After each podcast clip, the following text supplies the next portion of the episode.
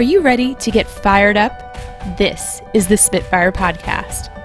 The Spitfire Podcast is a weekly show filled with stories of inspiration, lessons learned, and ready to use tools to light a fire under you. This show is hosted by me, Lauren Lemunyon, the Spitfire Coach, and I want to share the amazing stories of CEOs, professionals, and everyday people on their journey to awesomeness. If you haven't already done so, be sure to subscribe on Apple Podcasts or Spotify, and please leave us a review. We would love, love, love, love it. If you got questions, comments, or celebrations, we want to hear them. So reach out at SpitfirePodcast.com. Now, enough of the housekeeping. Let's get to the show. Spitfires? Welcome back to another episode of the Spitfire Podcast. You are in for a treat today. We have another Spitfire spotlight with our CEOs. That's not an S, but it's an S sound. So we're gonna we're gonna go with that alliteration.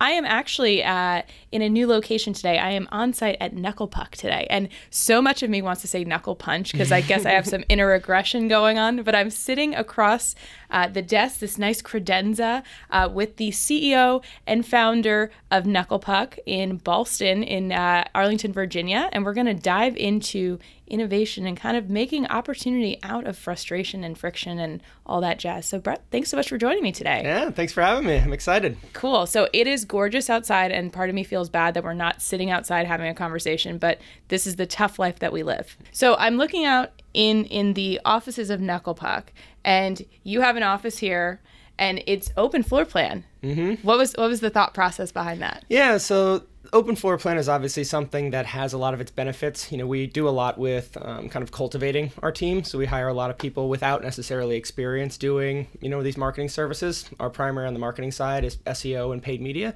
Mm-hmm. And so we're starting to now see, you know, people come out of college with these skills and having some training programs in place. But most of our success has been growing those people internally. And so the open floor plan kind of gave us that opportunity to have people sit next to, you know, people who are experienced in this and absorb by osmosis almost. It was a big way that I learned. Um, you know, when I was sitting down, I started at a startup right out of college that had eight people. By the time I left, they were at 40. Now they're still partners of ours and have over 200 people all across the all across the country, all across the world. Um, and a lot of what I learned was sitting right next to the CEO and founder, you know, in my early career and being able to hear him on the phone and being able to hear him explaining things to other people that weren't necessarily my body of work, but it was tangential to that. Um, and so, you know, we wanted to kind of try to cultivate that with this open floor plan. When did Knucklepuck get started? Yeah, so I got started in 2014. Okay, so I read what the definition of Knucklepuck was, but for all the people who are not familiar with this term, mm. what does it mean? Right, yeah, so I usually, if anybody asks me that, I usually tell me you have to tell me what you think first. Yes. But if you've already got the inside track, um, I can give you the, the background for it because it wasn't actually always the name of the company. Um, when I started the company, it was Agora Inbound because the Agora in ancient Roman times was the marketplace. Okay. That's where business and consumers exchanged goods and services in my mind, I'm 26. I'm starting my my own business, um, and I thought the internet is just like the Agora of 2014. Like this is such a clever name for it. Mm-hmm. And so I, I went. I bought the domain. I got my first business cards made at Kinkos across the street from my apartment, uh, and then I got a cease and desist letter from Ooh. somebody who was more clever than I was back in 1978. And so I took it to a trademark attorney, um, and he told me, "Look, like you could fight this, you could win, um, you could also lose. Mm-hmm. You're going to pay me for the privilege either way, and you have literally nothing tied up in this brand but your own personal attachment to it." Um, so I, I, was pretty heartbroken. I'll, I'll, be honest with you. It was that was the thing that I said. I'm starting Agora Inbound. It wasn't I was starting my own companies. I'm starting Agora, and then to have to be told that that wasn't viable anymore was kind of my first big boy business owner experience where this isn't a hobby this isn't you know just something we're doing for fun. This is something that is going to provide a livelihood for me for my family and hopefully for other people as they kind of join me on this ride uh, and so I labored over it for, for weeks. We were Jumping Jack Digital for like three weeks. Uh, we were Brett Snyder Consulting, which I just I hated. Um, I, even even just being one person, I've never thought that it gets done alone, mm-hmm. and so I hated my name on it. And finally, my wife frankly just got fed up with me and sat down and said, dude, you got to just pick something. Mm-hmm. You know, if you're half as good at marketing as you think you are, like pick a name and build that brand to it. And so The Mighty Ducks was my favorite movie growing up as a kid. Mm-hmm. Knucklepuck is kind of a nod to to the Mighty Ducks. That's awesome. I actually just used Mighty Ducks in a coaching session Mm-hmm. earlier this week with the flying V. Nice. I, I said, love it. I said, well, what happens if the point of the V moves away or someone else moves out of the V formation? They're like, well, you make up the space Mm-hmm. and you keep charging towards the goal. And then we started to quack. Yep, I love it. Yeah, I brought it back to uh, to Eric Pelton is his name, with a trademark attorney, and he just looks at me and he goes, "So you have a trademark issue, and then you bring me a potential Disney conflict. Like, what is wrong with you?" But I own the trademark. We're good with it. We actually went through a, a rebranding effort before we built out our space, um, where we met with the whole team and we said, "Look, you know, once I put it on the wall, once I put it on T-shirts, you know." We're not changing it. Mm-hmm. And so it's now or never. And, and we spent probably a, a solid month of like doing kind of focus groups and talking to people and considering other names. And at the end of it, we sat around the table and nobody liked anything half as much as Knucklepuck. So basically, what you're saying is once it's t shirt official, it means business. I think so. I, think once you're going to commit to something, you got to go all in on it, right? Like this, this job doesn't work if you're kind of half-assing it. You know, you have to be willing to go in and, and take the plunge and, and go full force behind it. And so that means making an investment. You know, it means buying the things that can, you know, re- kind of integrate that grant brand into your day-to-day. You know, it's making sure that you're consistently, you know, equating your personal values the values that are shared in the company with that company name. And so I think that that brand name is important. It's not to say that it can't ever change, mm-hmm. but I think if you're going to make a push towards something, I mean that's that's the marketer in me, you know, is making sure that you're really you're backing it and you're, you're putting everything you've got behind it. Well, that's so interesting because now I'm thinking of all those brands that are, you know, bold proclamations just in the name mm-hmm. of, of their brand. And then the people who are kind of tiptoeing and implying what it is that they mm-hmm. do. And and you're working with different companies. Are you seeing the tiptoe approach before they're coming in or are they coming in strong? I think it's really interesting where I always thought that the brand name had to have that story. It had to have something to do with your product. Um, but I think that depends on your space. You know, I think in a consulting agency like ours is, you know, it doesn't have to mean anything. And, and that, that was my hardest part with Knucklepucks. Like, what does it actually mean? You know, and, and I didn't have an answer to it before I realized, like, well, the answer is come up and ask me. You know, the answer is that's that's an icebreaker. It's a name you remember. It's something that you see on a name tag and you you wanna you wanna ask about it. Once it gets that conversation started, then you can craft the narrative. You know, you're in control of that messaging a lot more. If things shift, right? You know, inbound was a big one. I think we were trying to talk Agora inbound. Inbound marketing was a really hot term. You know, back five years ago, still is used, but you know, when those trends change, keyword search volume changes all of a sudden these things where you've built your name around a particular way people talk about things isn't as strong anymore.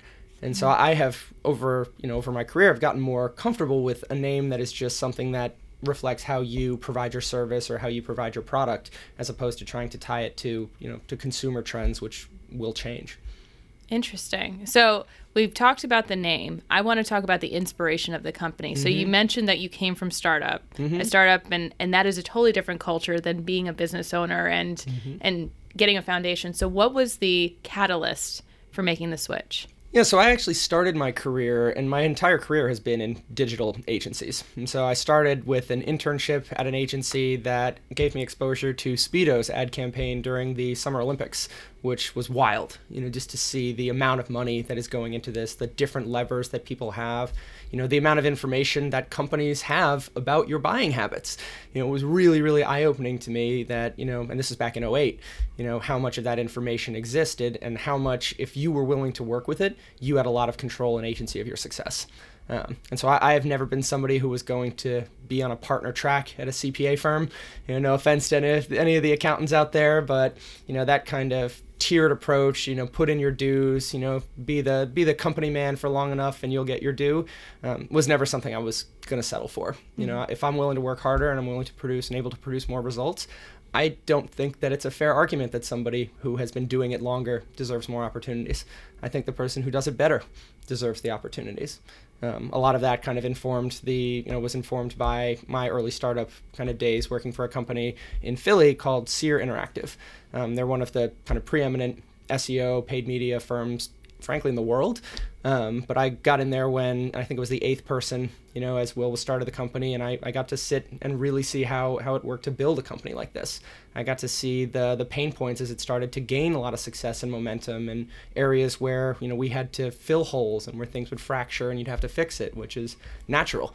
You know, it's a mm-hmm. natural thing that a company goes through as it grows and as it kind of reaches that you know that point of getting out of startup phase and into growth phase. Um, and so it was really, really exciting to kind of get that exposure to all the wins, but also some of the things of, of the challenges. Right in that environment, there was no hiding it when you know stuff was hard. You know when things got tough, when you know we were really trying to take on more and more work because we couldn't shut down the biz dev pipeline. It took so long to get there that you know even though we were understaffed, we wanted to get it done. We wanted to keep that going.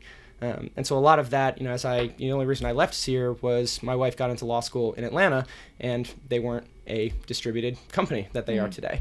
Um, and so, you know, I said, I, there's only one reason I would leave Philly, and you know, she's moving to Atlanta, so I'm moving to Atlanta.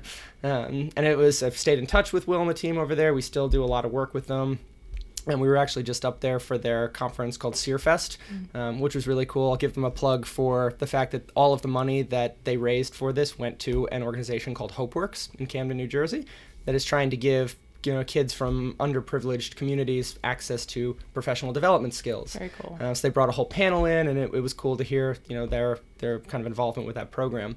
Um, but we stayed in touch with those. I moved to Atlanta. I ran SEO for an agency down there.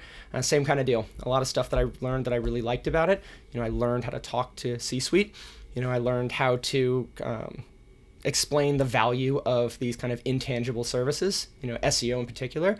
Paid's a little easier. You spent X, you made Y. But SEO is is more of that investment in content and in strategy that's harder to to make that cause and effect. And so I learned all those pieces, but I also had challenges with it. You know, I, I, didn't feel that there was an alignment between the client and the agency.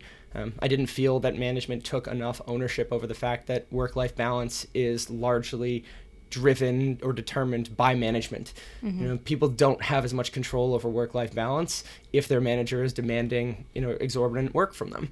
Um, and so as I went through kind of all of those different exercises, I would look at the things I liked and I would look at the things that I would change if it were me. Um, and so I've always kind of had that bug to do my own thing. I've always believed that winners want the ball. Um, and so when we moved back up here, you know, my wife grew up around um, in Vienna, outside DC here. Um, and so when we moved back up here, um, I told my agency there, like, look, I'll, I'll do whatever you need to to transition away, but I'm going to make a crack at it. That's awesome. So what I'm hearing is you kind of got the the fire lit under you with the startup. So you got that like engine of creativity of how do we create something out of nothing and go, go, go. And then you switched to the agency model, which was the structure and kind of this professional sheen approach to it. Mm-hmm. How do we put all the nuts and bolts? And then you were able to troubleshoot it of what's missing for me, where am I aligned and not aligned. Mm-hmm. And from that friction, it sounds like Knucklepuck was yeah, born. It, it was, and I've been pretty open with that with our team and, and about the things where you know we learn a lot from the stuff that pisses you off. You, you focus way way more on what you don't like because mm-hmm. that's the thing that bothers you. Um, there's a great quote from a movie Rounders with Matt Damon and Edward Norton. It's a poker movie, um, and there's this quote that goes along the lines of, you know, "Very few gamblers can recall the big pots they've won in their career, but they can recount to you in excruciating detail the worst bad beats that they've ever had because that's the stuff that sticks with you. That's yeah. the stuff that, that doesn't feel good, that just it gets under your skin and it, it kind of it just bothers you. Um, and so we've tried to always look at, you know, how do you address that? You know, mm-hmm. how do you go in there and say, you know, I, I, don't blame the other, you know, I've been humbled with the challenges that we've faced as we've grown from it because you can't solve everything. Mm-hmm. You know, you can't solve all the problems as, as a leader, you choose what is the most important piece to your business. Um, and I think recognizing those friction points, recognizing the things that are making it difficult to retain high quality people, you know, to make people excited to come in here and to weather the, you know, the sprints. Yeah. So I think that that kind of transitions into my question, which is what is the thing that's creating friction or the thing that's pissing you off now? Mm-hmm. Right now, um, I, I think it's you know it's certainly first world problems, but I think we have worked so so hard to be able to build efficient processes in our business development and making sure that we're vetting the right clients and that we're delivering great work for it. Uh, and it's worked. And so now we have a ton of new work that's coming through, and and not an inability yet, but we're, we're right up at the point where I don't know if we can continue to deliver at the quality of the service we provide now. Um, and that was the one piece that I that was one of the friction points that was challenging for me earlier on where you know my boss would just say, "Hey, if they'll pay for it, we'll do it," mm-hmm. and you know that's all well and good as the owner of the business that needs to generate revenue, but as the person who is just told, "Well, just do it," doesn't change the fact that I'm already working 60 hours a week and I don't know, I genuinely don't know how I'm going to do this just because the company has more money. And so that's something that um, you know, I give a lot of credit to Maura Miller, who runs our marketing team, Corey Brown runs our dev team, um, are very in tune with what the team can handle. Mm-hmm. Um, and we talk through that. We try to problem solve. We try to make sure that if we can do something, we set the right expectations around it, um, because that's an area, that's a friction point that, frankly, I'm unwilling to compromise on for this business. Um, I didn't get into this to, you know, become a billionaire. You know, this isn't a, a, a, push for, for the most money in the world. Um, I wanted to produce a lifestyle business, you know, to provide a lifestyle for myself, for my team, for our clients, you know, who can grow their business through their websites and through their marketing. Um, and that's kind of the biggest friction point now is how do we how do we serve all the people that want to serve us that want to work with us and that we know we can help mm-hmm. and we want to help without putting ourselves in a position where all of a sudden we've bitten off more than we can chew the team is run down the team gets burnt out um, so we do a lot of looking at, at hours allocation we actually do our resource planning at a 75% margin and so basically we only look at having 30 hours per week of billable work per mm-hmm. person um, not to say that people don't have to do more than that if we sprint, and things always take longer than you think. And so that's why we've built that in. Um, and when we know we've got everybody up there at 75% of their time is going to billable work, we know that we have to hire. We know that we can't sustain more than that for an extended period of time. And so I, I, you know, the team has been great when we've needed to sprint and we've had things that have come down the pipe that are huge opportunities for us. Everybody rallies and everybody always says, yes, we want to do it. Um, but it's important for me and, and my leadership team to make sure that what we're asking of them is sustainable. That's so smart. I, I came from the association management world mm-hmm. where uh, we were expected to bill up to 100% of yeah. our time, and the burnout rates are real. Mm-hmm. And I think that's looking at it as an objective, data driven decision, but also understanding the human interpretation mm-hmm. of that, that, you know, we are not machines and and machines don't even run at 100% mm hmm at some point you have to unplug them or they overheat you know have you had your own experience with burnout Oh, absolutely. We had back in, in my early startup career, we would go out to happy hour and we would compare antidepressants that we were taking because yeah. everybody was just so stressed. But, you know, we're all very ambitious people. You know, we're people who want to do great work. And when given the opportunity, we take it. Yeah. Um, and But it, it took a toll, you know, and it, it had some things where, you know, these are people now that are work at Google, engineers at Google. You know, they're C-suite at you know at publicly traded companies. You know, these are people who are, are very ambitious and very you know very skilled. Mm-hmm. Um, and we got there. We cut our teeth kind of together on that. Um, but I did, and, and I can even give a more recent example um, with Knucklepuck you know, I got to a point where we were, you know, we are going through the startup phase where you have all of your challenges. I talked before about what was humbling, you know, when knowing the problems that to me were so obvious when I was frustrated as an employee, I realized like, oh, that's just like one of the 45 things that, you know, leadership has to deal with right now, and I only know one of them. Um, but Knucklepuck was going through a particularly tough time. We were trying to, you know, get our operations in place. We were trying to replace a really big client that brought their work in house. Um, and I'd frankly never believed that I had a breaking point.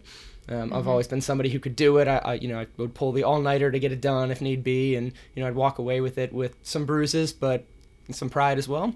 Um, and this got to a point where um, you know, I was we were getting out and it was like some I don't even remember exactly what was frustrating. The only thing that I remember is that I was packing up to go to a bachelor party and my Fitbit fell out of my off my wrist into my backpack. Um, and I had lost a Fitbit already like six weeks ago, and I just remember this being one where just shaking with just mm. just lost it. Um, I was in tears in the Uber ride going to the airport and being like, I don't know that I can do this. I don't know that I could come come back. Um, and that was really, really tough. And it was cool to, cool is maybe not the right word, but it was very um, revealing for me to have to look in the mirror and say, something has to change. Like this, this is it. Something has to change. Uh, we had to do some layoffs. You know, that was one of the hardest things that I've had to do in my career.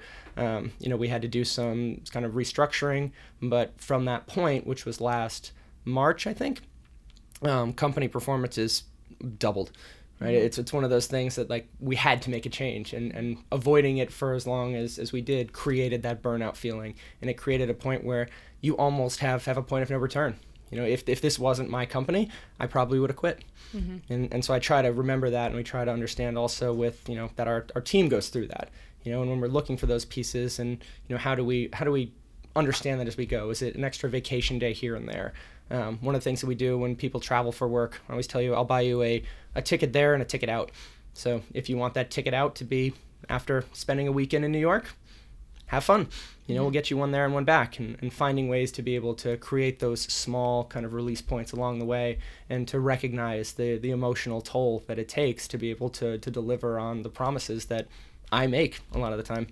Yeah, I mean, it's so important to not just say the words, but to really back it up with the actions and the policies and the consistency. Mm-hmm. I hear so many people, you know, out there preaching of, you know, we're all about aligning our values and our mission, and then they're making these crazy policies where they're tracking people's time down to the, you know, minute mm-hmm. and and restricting their leave. And so I'm I'm curious like what is that ideal employee that comes in here? Like what is what is that like secret sauce that feels like it's a line that there's going to be magic that happens? Yeah, I, have always answered this question with you know with a pretty simple response, um, and it's a very millennial response. But you know, I look for hustlers, um, and hustlers is you know that's a millennial coming from me. Not that you know millennials are the only hustlers out there. Um, I don't care if you've been doing this for six months or 60 years. You know, I want somebody who's going to come in here, understand that you have a role to play, understand that role is going to change and is going to evolve, that we are going to make mistakes, you know, and, and we may have to walk back certain things, um, but that we are committed to to uh, changing them, to not making mistakes be routine. Um, people who go in there and they want, you know, I, I do a strategic plan presentation every year. Um, and so I think it was two years ago, I always try to have a theme for it. Um, one year was, you know, be your, be your own CEO, something along, mm-hmm. along those lines. I kind of lost my train of thought a little bit. What was I going to say? Oh, it was uh, the the idea of this was creating value, mm-hmm. um, because everybody talks about this idea of adding value. It's like I'm going to add value to your organization, and if people say that to me in an interview, I look at them and I tell it's like, okay, so what's the alternative to that? Mm-hmm. If you're not adding value, what are you doing? And people don't usually have an answer. No, they're sound biting it. Yeah, and, and, adding value, I think, is, is a basic expectation, right? You mm-hmm. should add value to anything you're participating in. But the the high performers, the people who really succeed here, are the people who create value. Mm-hmm. The people who go out there and find out, hey, I found this problem, and here's a solution. Like, can you support me with this? Whether that's having resources from our dev team, or whether that's having money, or whether that's having time off to go and pursue these pieces that'll be good for us. Um, you know, it's making sure that we find and we encourage that type of a culture where people do feel empowered to come in and say, here's what I want to do to change it. I, want to take some agency over a problem that affects me personally. Mm-hmm. Um, when people recognize that, you know, I, I tell them it's like, we will give you the tools, but you have to build the house. Yeah. How quickly can you sniff out people who talk the talk but don't walk the walk? Yeah, I'm I'm pretty good at it. Uh, we do a thing called the Clifton Strengths Finder mm-hmm. here. Um, I don't know if you're familiar with it. I am, yeah. Um, and so mine are a lot of you know influencing, relationship building strengths. So communication, winning winning others over. Woo is one of them. Um, positivity and and kind of individualization are four of mine, mm-hmm. and those are all based on being able to understand how people work. Um, so for me, it's something that I have found to be fairly intuitive, mm-hmm. but we're also looking now as we're starting to scale, and we want. We've always said we hire the right person, not the next person. Um, I'm doing a lot of work with Maura in particular to to try to figure out how do we standardize that. You know, how do we take me out of the equation and have an objective criteria that we can look at?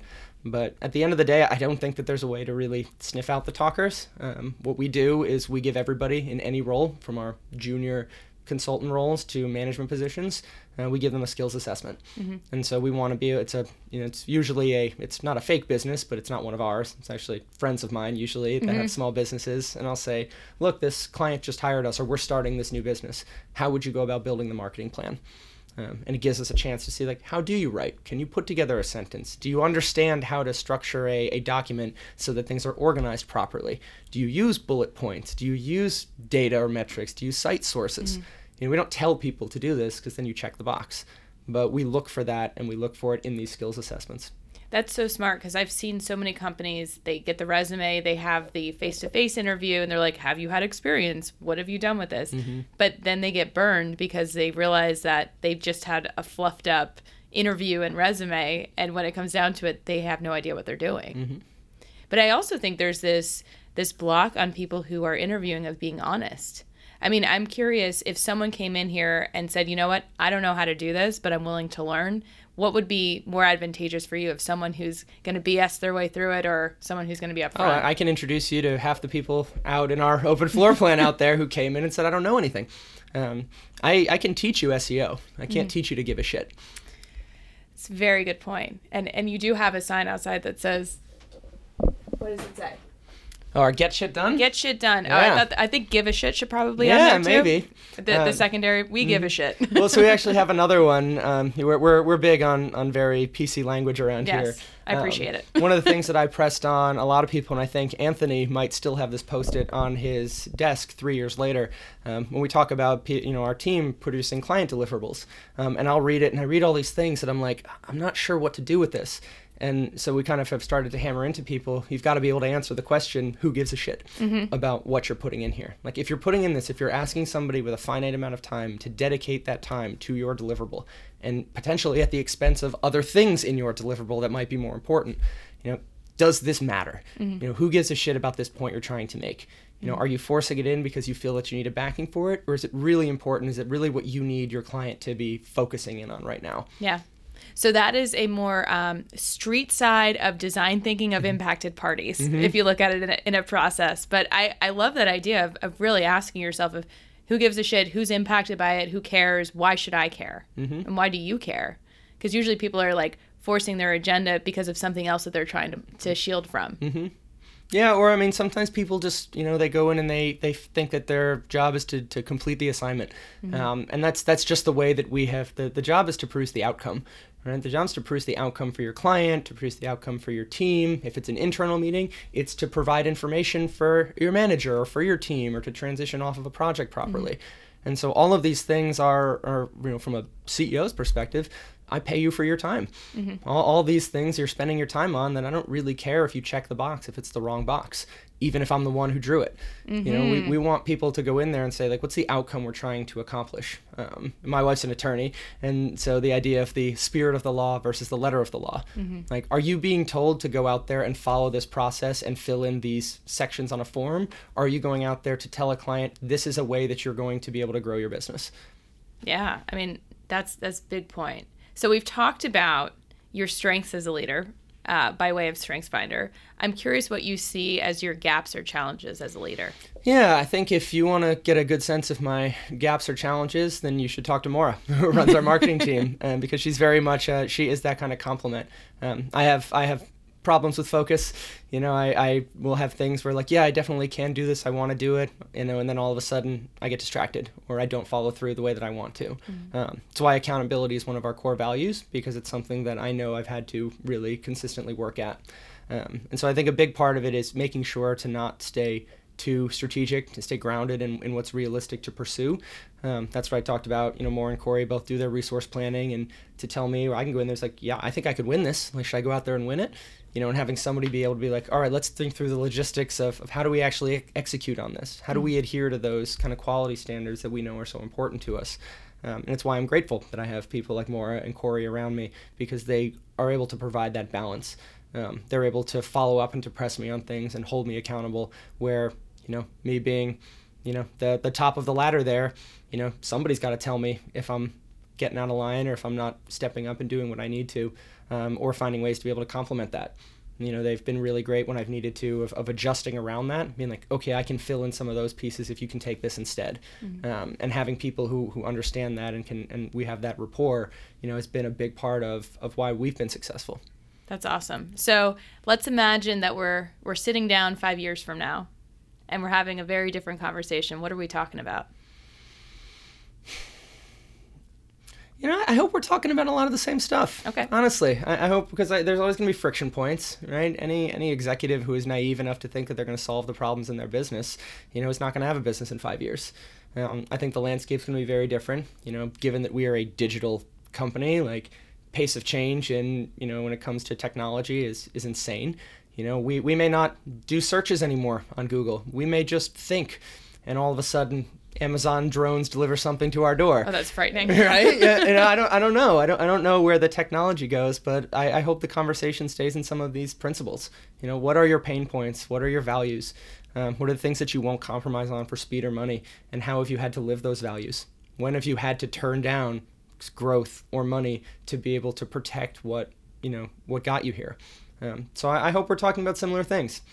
Cool. What do you think you're going to see in five years? I think I could speak a little bit more to our, our web business for this in particular because we do a lot of work in the association space. You know, we've been building a lot of, of websites in there, and, and I think we, we kind of fancy ourselves a little bit of the disruptor in a lot of senses um, because we're going in there, we build everything on WordPress, which is uh, license free. You know, there's no licensing fees associated with WordPress. Um, we're building in all these highly technical integrations with different AMSs that then we can scale and use again and improve our code library over time.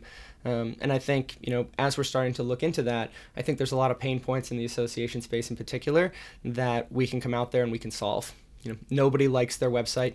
Nobody feels that they can actually add to it. It, it doesn't become something you look at as a, a tool or, or a weapon in your arsenal to be able to get your message out there, to be able to, to build your community, to be able to pursue advocacy.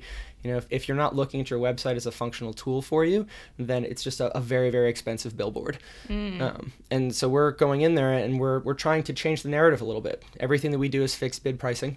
You know, we go in there, we get paid to do discovery, and so we gather all of your requirements, and then we give you line item scope and pricing, and says if this is the website you want, this is what it will cost. It will not cost a dollar more, or a dollar less. If it's on the list, it gets done. If your wish list is too expensive, let's work to drop things off. It's not really important to us to get the most money out of it. It's important to us to build the right site or to have the right plan in place. Um, and we're getting a lot of positive feedback from that. Um, I just acquired Corey Web uh, last March, and so we spent the better part of last year kind of incorporating everybody into our infrastructure and, and building a lot of this pipeline and making sure that we have not just the messaging, but the process and the, the execution to back it up. Very cool. So let's see. If you could name your Spitfire power, what would it be? Hmm you know, I, I, might I might kind of rip off StrengthsFinder a little bit um, because individualization is one of my strengths. And when I read the explanation for what that was, I never had a word for it before, but I felt that it it perfectly encapsulated the way that I kind of see the world. Um, and that's why everybody at Knucklepuck takes it. That's why it's a big part of our culture. Um, and so for anybody who isn't familiar with it, it breaks down your the Strengths Finder breaks down your top five strengths that you have as a person. Um, it's not to say that you don't have other strengths. It's just saying that you are naturally intuitively strong in these core areas. Mm-hmm. And so they're broken down by influencing, relationship building, thinking, or executing strengths. Um, and mine, you know, individualization is a, I believe it's a relationship building strength, and it's essentially the ability to understand very quickly what makes an individual unique. And I, you know, I've seen that in my management style is how do I, you know, pursue professional development? How do I put people in a position where they are a little uncomfortable every day, but they grow every day? you know, and understanding how to work with individuals and, you know, and empowering those individuals to be able to go and, and kind of carry that forward. Um, you know, I have tried very, very hard to stay grounded in the idea that we are a, a consulting business. Our product is our people. You know, you had mentioned it earlier where, you know, we're not machines. We don't operate at a certain percentage. We don't operate at a certain percentage every week to week, day to day. Mm-hmm. You know, there, there's a lot of kind of nuance to, to working with people um, and that idea of individualization and being able to understand and to craft my relationship with somebody based around what I know you like and where I know that you're strong or where I know you need help and where you might be a little bit nervous to step out there or not have the confidence to do something that I believe you can do.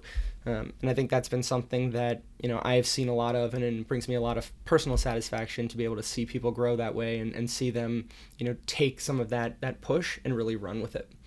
Awesome. So if you could have a conversation with 16 year old you, okay, and hand over a nugget or two of advice, what would you give yourself? I think I would want to tell myself that it's okay to be you. Um, and, and, I was talking to some folks. We actually, it's so funny. I went to a concert last night at 9:30 Club, and it ended a little early, so we got a drink at the bar afterwards. Ended up meeting a woman who's a product manager at the hosting company that we are heavily embedded mm-hmm. with, and and we kind of started talking about this idea of, you know, people are not an, an a la carte menu.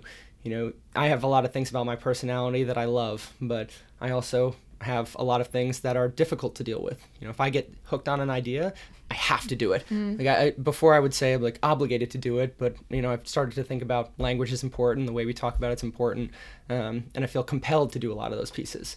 Um, some of it comes at the expense of mental health, um, but that is kind of the the package. You know, I can't take just the parts I like about my personality and leave the rest of them in the cart. Um, and so I think that was something I struggled with a lot when I was younger. Mm-hmm. Um, and I think being able to go and look at that, and as I've kind of been comfortable with who I am, you know, and, and tried to work on the things that I want to get better at for me personally, but not expecting that my imperfections to go away, um, has given me a lot of confidence to go and pursue more things. And I have always said I, I think confidence is the most valuable thing that anybody can have professionally. You know, if you believe that you can do something, you're significantly more likely to be able to do that something. Um, and I think being able to, you know, to encourage, you know, 16 year old me, 16 year old anyone, you know, 35 year old someone, 72 year old someone, you know, to be comfortable with who you are and, and to embrace that.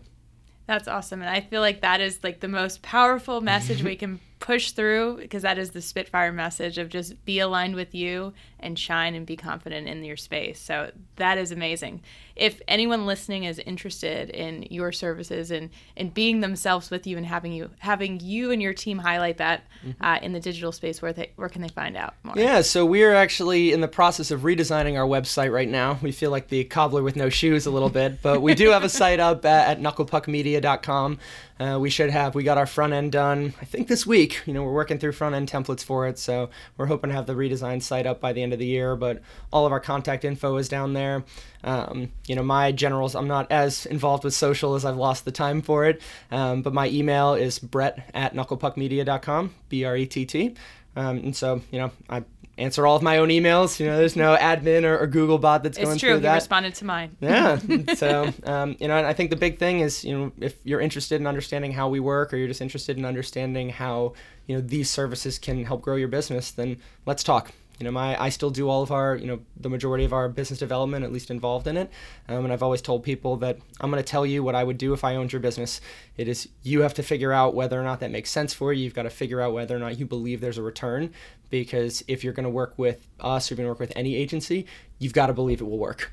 And and so we we spend a lot of time trying to do that education. And so um, you know if you're just have questions about WordPress or you know you've had concerns with WordPress security, you know I can shut those down for you in, in 30 seconds. Um, and so give us a call, shoot us an email. Very cool. Well, Brett, thank you so much for taking time out of your busy schedule and sharing your nuggets of wisdom and and your stories. And uh, to all the Spitfires out there, keep being awesome. Very cool. Thanks for having me.